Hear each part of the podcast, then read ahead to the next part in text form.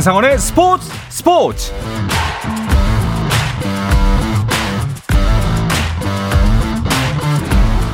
스포츠가 있는 저녁 어떠신가요? 아나운서 한상원입니다. 오늘 하루 이슈들을 살펴보는 스포츠 타임라인으로 출발합니다.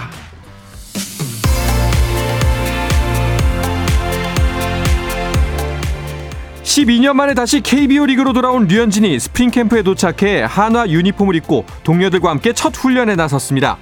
류현진은 스프링 캠프가 열린 일본 오키나와 현으로 떠나기에 앞서 인천국제공항에서 인터뷰를 진행했는데요. 건강하게 복귀하겠다는 약속 지키려고 메이저리그 단연 계약을 거절했다며 8년이라는 계약에 대해서는 8년을 다 채우면 한국 최고령이 되는 거니까 영광으로 생각하고 자부심도 생긴다고 전했습니다.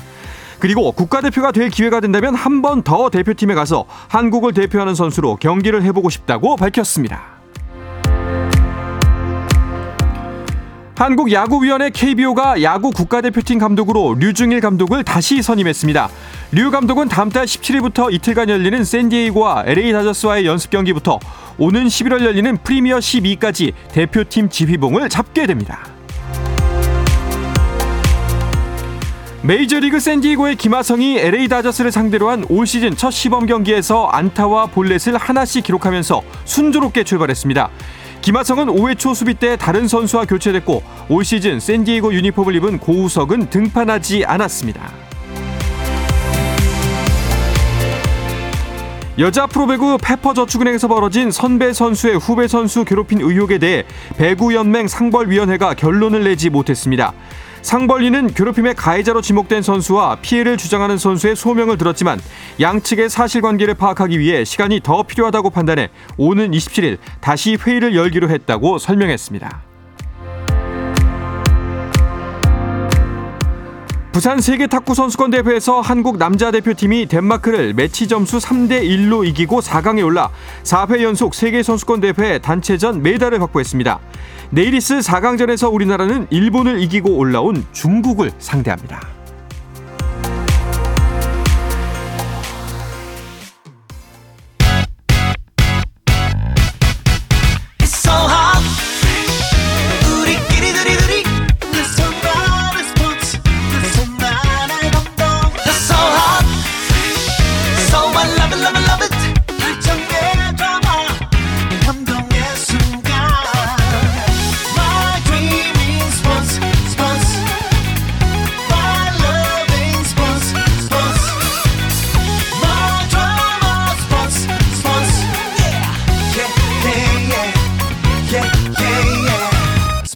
스포츠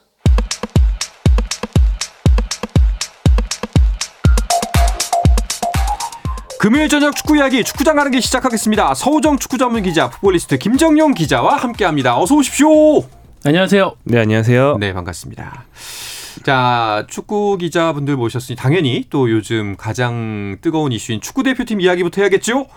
일단은 손흥민 선수와 이강인 선수의 화해로 선수단 내부의 갈등은 어, 봉합이 되는 분위기입니다. 네, 그렇습니다. 그러니까 사실 이제 이강인 선수가 손흥민 선수를 찾아가서 음. 그러니까 프랑스 파리에서 영국 런던으로 간 거죠. 네. 찾아가서 직접 사과를 하고 화해를 했다는 것을 이제 그 소셜 미디어에 네. 이제 사진 화해하는 사진도 올리고 음. 이게 두 선수 모두 각자 글을 올리면서 이제 확실히 보여줬고요. 사실 좀 많이 걱정하는 네. 또 마음 급한 사람들은 며칠 동안 이제 시간이 떠 있는 동안에 그 비난이 계속 두 선수한테 계속 이어지니까 맞아요. 어서 빨리 무슨 말이라도 해서 이걸 좀 잠재워라라고 좀 조바심을 내는 경우도 있었는데 이 두 선수는 직접 만나서 확실하게 푸는 모습을 이제 씩 풀기도 하고 대중에게도 보여드려야 음. 확실히 안심을 하시니까 그때까지 시간이 좀 필요했던 것 같아요. 이강인 선수가 프로 경기를 소화하다가 짬을 내서 런던으로 그렇죠. 가서 확실히 사과하고 화해하고 인증을 하는 단계까지 음. 끝난 뒤에야 이제 공개를 하면서 뭐 그 소위 말하는 불화설 같은 건 지금 뭐 거의 다 잠재워진 것 같습니다. 네. 다행 정석대로 풀었다라는 생각이 좀 들더라고요. 다행이라는 생각이 먼저 들었고 자 이제 우리 축구 대표팀에게 남은 숙제 사령탑 선임이겠죠? 네, 이 손흥민 이강인 선수 문제가 봉합되지 않았다고 하면은 감독 선임과 더불어 가지고 양대 난제가 동시에 갈 수 있었던 상황인데 일단 선수들이 스스로 문제를 해결을 하면서 결자 해지를 하면서 어 정혜성 신임 전력 강화 위원장이 야, 그런 소감을 밝혔죠. 마치 우승을 한 것처럼 기뻤다. 그 모습을 보고. 음, 그 정도로 어떻게 보면 하나의 큰 숙제를 가 스스로 풀렸고 그 다음에 이제 대한축구협회가 해야 될 것은 어, 윌겐 클리스만 감독을 경질했기 때문에 어, 새로운 대표팀의 리더 리더십을 발휘해 줄 수 있는 감독을 선임해야 됩니다. 또 이제 축구 대표팀에 관심이 많으신 축구 팬들이나 이제 일반 대중들께서도 이제는 좀 더 중요한 문제에도 네. 관심을 갖고 축구협회가 이제 자- 옳은 길로 가는지 확실히 관찰하시고 그럴 여유 많이 생겼고요. 사실 불화설이라는 게 더 자극적이기 때문에 음, 이게 더 눈에 먼저 들어오거든요. 네네. 이게 이제 다행히 너무 늦기 전에 이제 봉합이 됐으니까 이제는 더 중요한 문제인 감독 선임과 대한축구협회 프로세스 같은 것에 대해서 우리가 얘기를 많이 할 수 있게 됐습니다. 그렇습니다. 뭐 마치 우승을 한 것처럼 기뻤다라는 말이 이해가 안 가는 건 아닌데 기뻐할 일은 솔직히 아닌 것 같고요. 뭐 가슴을 쓸어내렸다 정도의 일인 것 같고 더 큰 문제 빨리 해결하자로 좀 마음을 좀 다 잡았으면 좋겠습니다. 자 일단 새 전력 강화 위원회가 구성이 됐고 거기에 대해서 1차 회의도 있었죠. 네, 그렇습니다. 그제 이제 21일 수요일에 어, 첫 전력강화위원회 회의가 있었습니다. 전력강화위원회라는 게 쉽게 말해서 현재 상황에서는 감독 선임위원회 같은 역할을 합니다. 어, 정혜성 신임 위원장과 이제 거의 다 새로 선임된 음. 새로운 위원들이 첫 번째 회의를 했고 그 결과를 브리핑을 했는데요. 어, 브리핑 결과는 일단 정혜성 위원장이 명시적으로 첫 마디로 한 건 이제 3월 A 매치만 임시로 치르고 그 뒤에 천천히 정식 감독을 뽑느냐 혹은 좀 급하게 정식 감독을 뽑아서 3월 A 매치부터 바로 맡기느냐 음. 둘 중에서 바로 뽑기 정식 감독 바로 뽑기를 골랐다 라는 것뿐이었어요. 음. 처음엔 그것만 정해져 있다고 말을 했는데 그 뒤에 이제 질의응답을 하면서 얘기를 하다 보니까 결국에는 그것은 곧 국내 감독밖에 선임 못한다라는 뜻으로 귀결이 된다는 식의 이야기를 이제 정희성 위원장이 인정을 했습니다. 그러니까요. 여기에 왜라는 질문을 한번 던져보고 싶습니다. 그렇다면은 아 뭐 충분히 알겠습니다. 근데 왜 이유가 뭔가요라고 한번 반문해 볼 수 있지 않나요? 그러니까 임시 감독 체제를 하는 것이 크게 문제가 되는 건 아닙니다. 최근에 독일 대표팀만 해도 어 유로 예선이나 A 매치에서의 어떤 문제를 때문에 한지 플릭 감독이 이제 물러나면서 굉장히 현장과는 오랜 시간 담을 쌓았었던 독일 축구의 레전드죠. 루디 푈러 대표팀 단장이 임시 감독으로 또 팀을 만들 마- 맡으면서 지금 부드럽게 넘어왔거든요. 그러니까 이런 상황을 봐도 임시 감독으로 일단 급한 불을 끄고 나서 충분한 프로세스를 통해 가지고 어, 과정을 통해 가지고 이제 외국인 감독이든 국내 감독이 선임을 해도 되는데 서두른다는 거는 그러니까 자연스럽게 그런 추론으로 가는 것 같아요. 답정 너. 음. 답은 지금 어떤 감독을 선임하기 위해서 정해져 있고 거기에 맞춰지는 조건들을 붙이다 보니까 지금 3월 정식 감독 그리고 되도록이면 국내 감독 네. 이렇게 지금 좁혀진 것 같습니다. 그러니까 만약에 이제 사실 3월에 바로 정식 감독으로 가겠습니다라는 의견이 타당할 수 있죠. 그리고 거기에 대해서 충분한 부연 설명이 있다면은 그 누구도 납득할 수 있는 뭐 괜찮을 텐데 그 부분이 좀 미심 미진하죠. 미심쩍대기보다는 미진하기 때문에 다들 좀 그 아쉬움을 표하고 있는데 일단은 두 분께서 말씀하셨던 것처럼 3월에 정식 감독 선임이면은 시간상 뭐 여러 물리적 여러 가지 제약적 제약을 봤을 때 국내 감독이 거의 확정적 아닌가요? 그렇습니다. 3월 A 매치가 3월 21일에 있는 태국과의 경기가 먼저 있어요. 네. 근데 이제 3월 21일에 경기를 하려면 한 일주일 전 정도엔 소집을 해야 되고요. 소집보다 약 일주일 전에는 명단 발표를 해야 됩니다. 음. 정혜성 위원장이 그 정식 감독을 선임할 경우에는 이 명단 발표를 감독이 직접 하는 것까지 차질이 없는 날짜 하겠다라고 했거든요.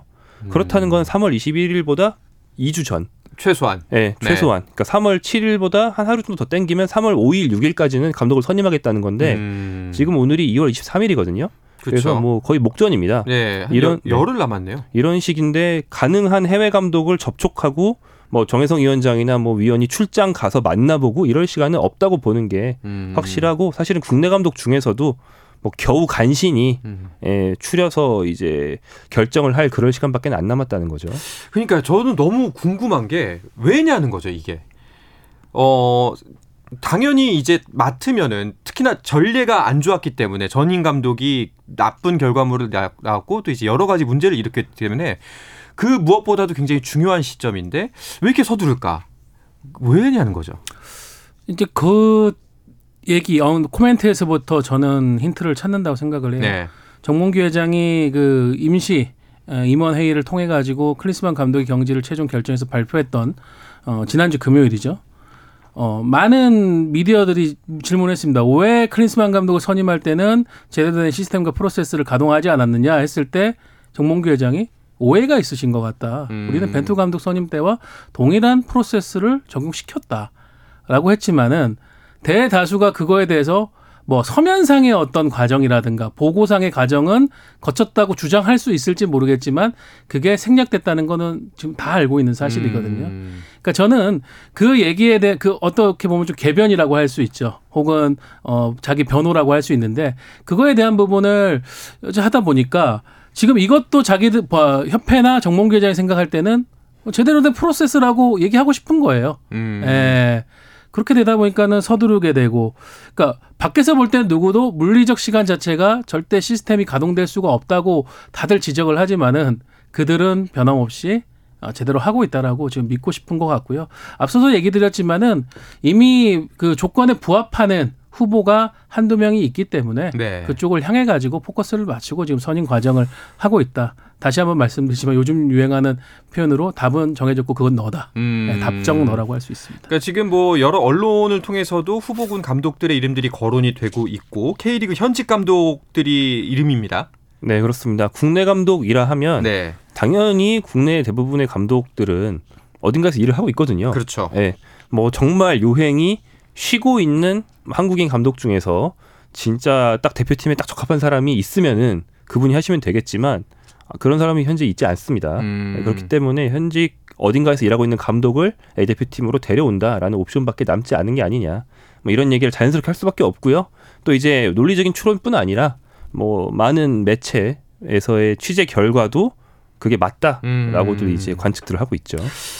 자, 그래서 이제 몇 명 떠오르는 사람들인데 일단은 홍명보 감독 그리고 김기동 감독입니다. 네, 두 감독은 이 사안에 대한 질문을 받고 본인들의 공식적인 답변을 했죠.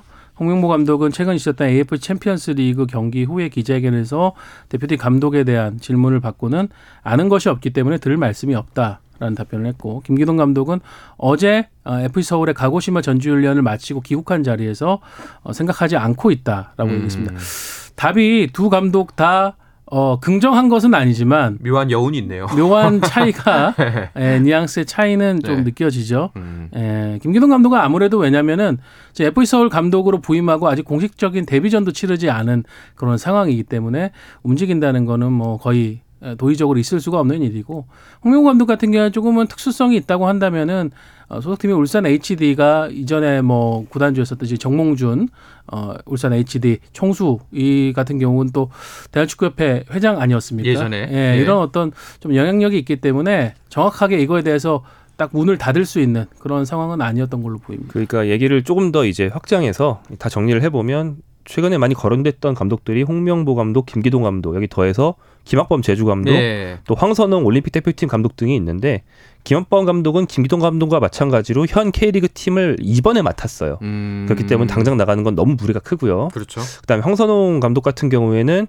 3월에 올림픽 대표팀 일정이 이미 잡혀 있기 때문에 이 시기에 A 대표팀을 동시 지휘를 못 합니다. 그러니까 차라리 시간을 두고 천천히 선임한다 했으면 황선홍 감독일 수도 있는데 3월부터 당장 맡긴다 했기 때문에 황선홍 감독이 또 배- 제외가 되거든요. 음. 그래서 이제 남는 사람이 홍명보 감독밖에 안 남았으니까 결국에는 이 사람을 찍은 게 아니냐 라는 게 이제 합리적인 추론이 되는 거죠.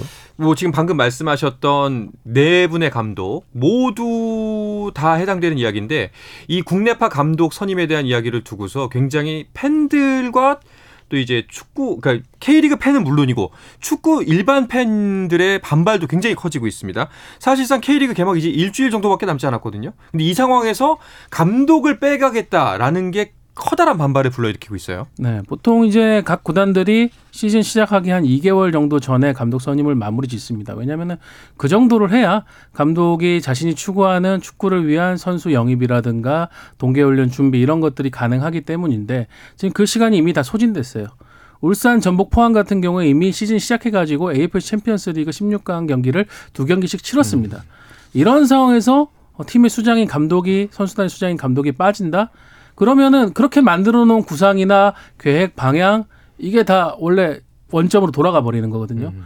그러면은 그 팀은 다른 팀들은 다 준비한 대로 이제 스타트 출발선에서 딱 출발하면 가는데 어 잠깐 우리는 신발 끈 좀 묶고 다시 출발할게 이런 상황이 돼 버리는 거잖아요. 그러니까 이게 지금 팬들이 볼 때는 말이 안 된다는 거죠. 그러니까 이게 축구 협회가 약간은 이게 돌아가는 모양새로만 본다면은 마치 위에서 하명하는 것처럼 느껴진단 말이죠. 네, 그렇습니다. 그렇기 때문에 이제 반발이 더욱 거센 것 같고요. 음. 그 반발 중에는 이제 아예 집회 신고를 하고 네. 진짜로 이제 시위를 하는 축구 팬들도 계시고 그리고 이제 요즘 MZ 시위 방법 중에 하나죠. 그 근조화환을 아. 예, 축구협회에 보내면서 이제 축구협회 이렇게 하면은 사망 선고나 마찬가지다 이렇게 네. 자신들의 반대 뜻을 나타내는 축구 팬들도 있고 반대는 상당히 거센 상황입니다. 그러니까 이게 그 사실상 존중의 부재거든요.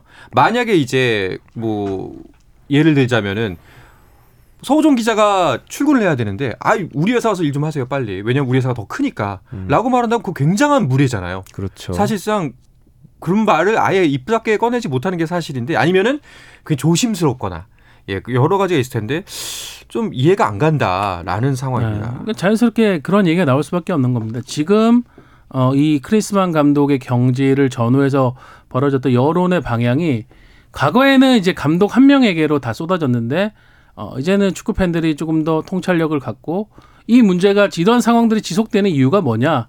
프로세스를 건너뛰고 선택한 종몽규 회장, 그 대한축구협회의 이 행정력 이 부분에 대해서 초점을 맞추고 계속 비판, 비난이 이어지다 보니까 결국 이렇게 급하게 새로운 감독 선임해가지고 또 다시 대표팀에 포커스를 맞추려고 하는 것도 거기에 대한 비판들을 돌리기 위한 음. 예, 그런 의도가 있는 것 아니냐라고 자연스럽게 저희가 추측이 가능해지는 거죠. 좋게 표현하면 뭐 미봉책, 응급조치 정도가 될 수 있겠고 좋게 표현한 게 예 좋게 표현하면 네. 뭐그 정도가 될 수 있을 것 같고 조금 직설적으로 표현하자면은 뭐 그냥 맡기죠 뭐 예. 언제까지 이렇게 예, 할 것인가. 팔꿈치로 네. 맞기 뭐 이런 거죠. 네. 근데 또 두 번째 비판 지점이 이겁니다. 사실상 3월 A 매치가 중요한 게 아니에요. 그 이후에 있을 월드컵 더 큰 대회들에 대한 사전 차곡차곡 쌓아갈 준비가 중요한 거지 않습니까? 근데 이렇게 급하게 결정할 일이 아니라는 거죠. 네, 맞습니다. 그러니까 지금 대한민국 대표팀이 A 대표팀이 3월에 맞이하는 경기가 월드컵 2차 예선입니다. 그런데 월드컵 2차 예선은 대한민국의 어느 정도의 난이도인가? 어, 이제 많이들 잊어버리신 이름이지만 슈틸리케 감독 시절에 네. 월드컵 2차 예선 무실점 전승했습니다. 음. 파울루 벤투 감독 시절의 2차 예선은 1실점하고 1무승부하고 나머지 전승했어요. 네.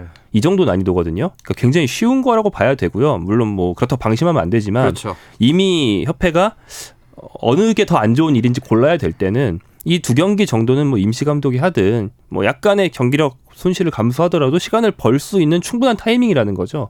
여기에 뭐 사활을 걸 필요가 없거든요. 음. 그런데 이렇게 급히 나오는 건 오늘 이 편 정말 많이 나오는데 정말 이 3월 A 매치 두 경기가 중요해서가 아니고 어차피 정했으니까 네. 예, 뭐하러 시간 끄느냐라는 음. 투로 이제 우리가 해석할 수 있는 것이죠. 알겠습니다. 뭐 당장 이제 2차 전력 강화 위원회가 이제 24일에 있을 것으로 보이는데 여기서 후보군이 나올 것 같고 아마 저희가 다음 주에 만나서 방송을 할 때쯤이면은 대충 어느 정도 선에까지의 이야기가 더 진행이 될 것 같습니다. 그때 좀 더 그 사이에 뭐 이제 두 분께서 또 있던 현장에서 여러 가지 말씀을 나누겠지만 좀 더 깊이 다뤄보도록 하겠습니다. 자, 이어서 개막을 일주일 앞둔 K리그 이야기도 해볼까 하는데요. 그 전에 잠시 쉬었다가 돌아오겠습니다.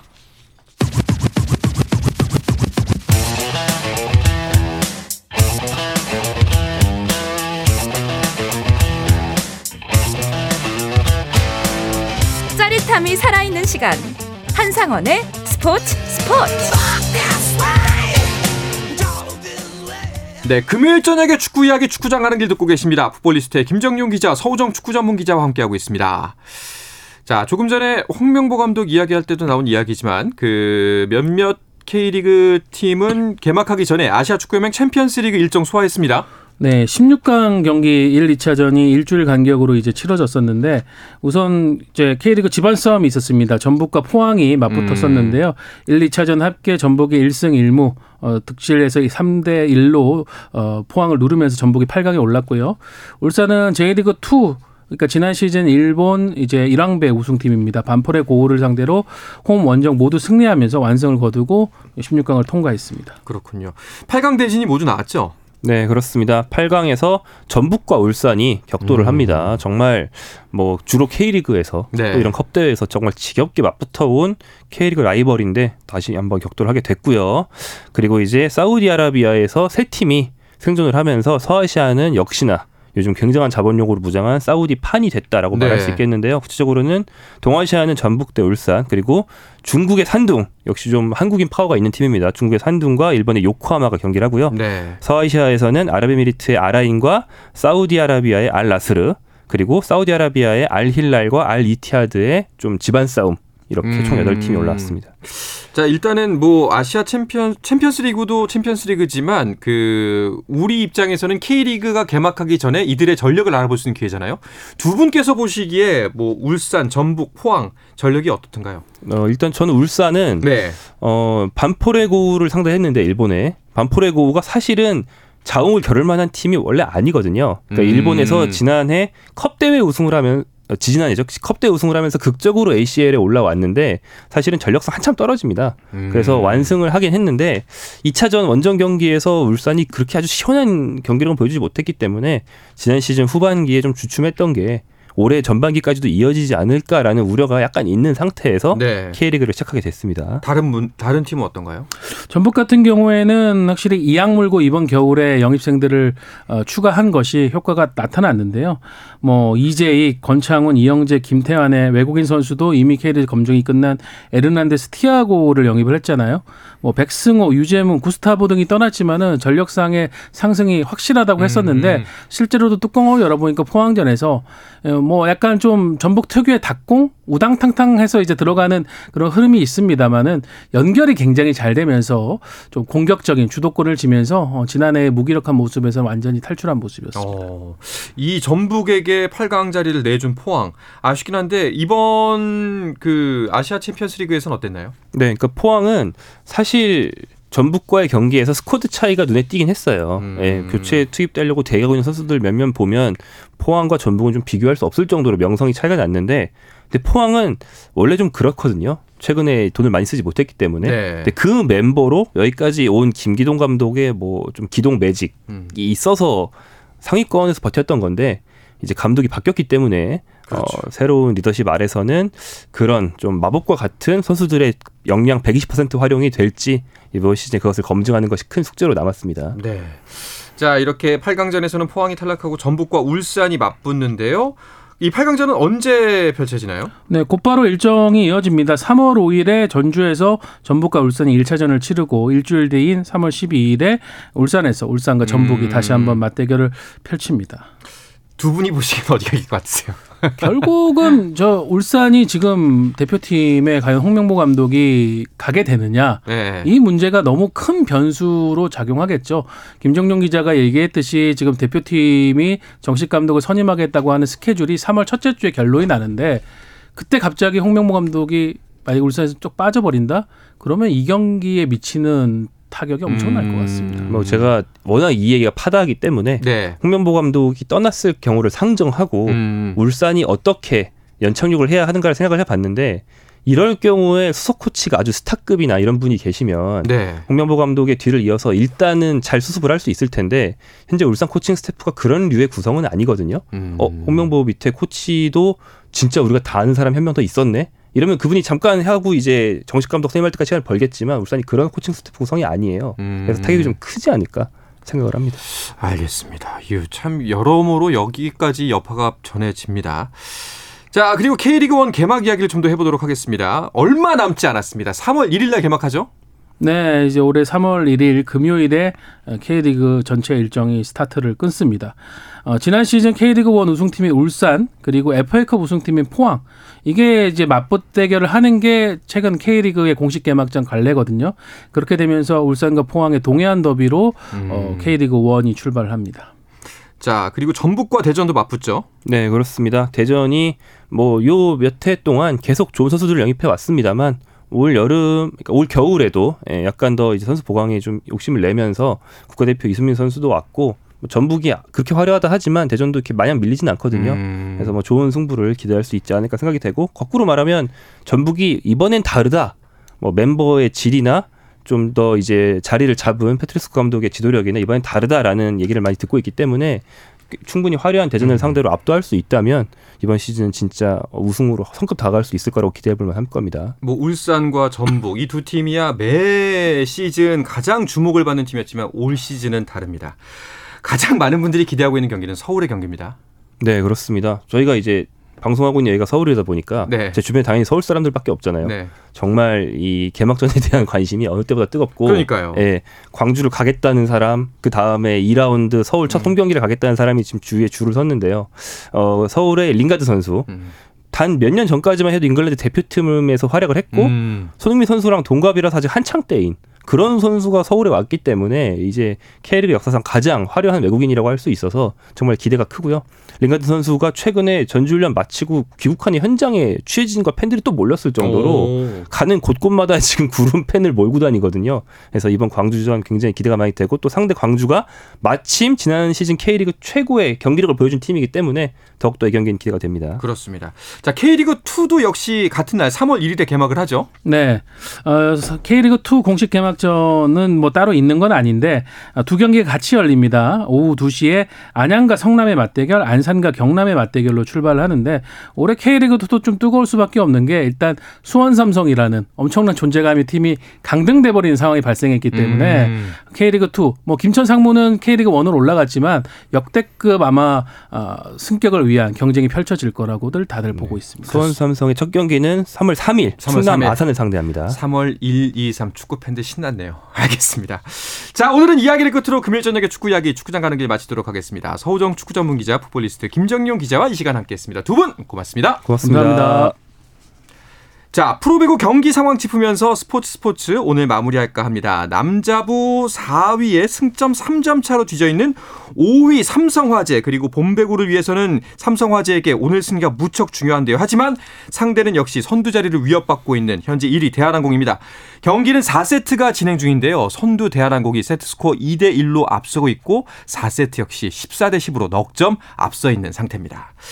자, 그리고 여자부는 도로공사 대 페퍼저축은행의 대결입니다. 최하위 페퍼저축은행 과연 오늘은 승리를 해서 승점 10점 이상을 넘길 수가 있을지 궁금한데요.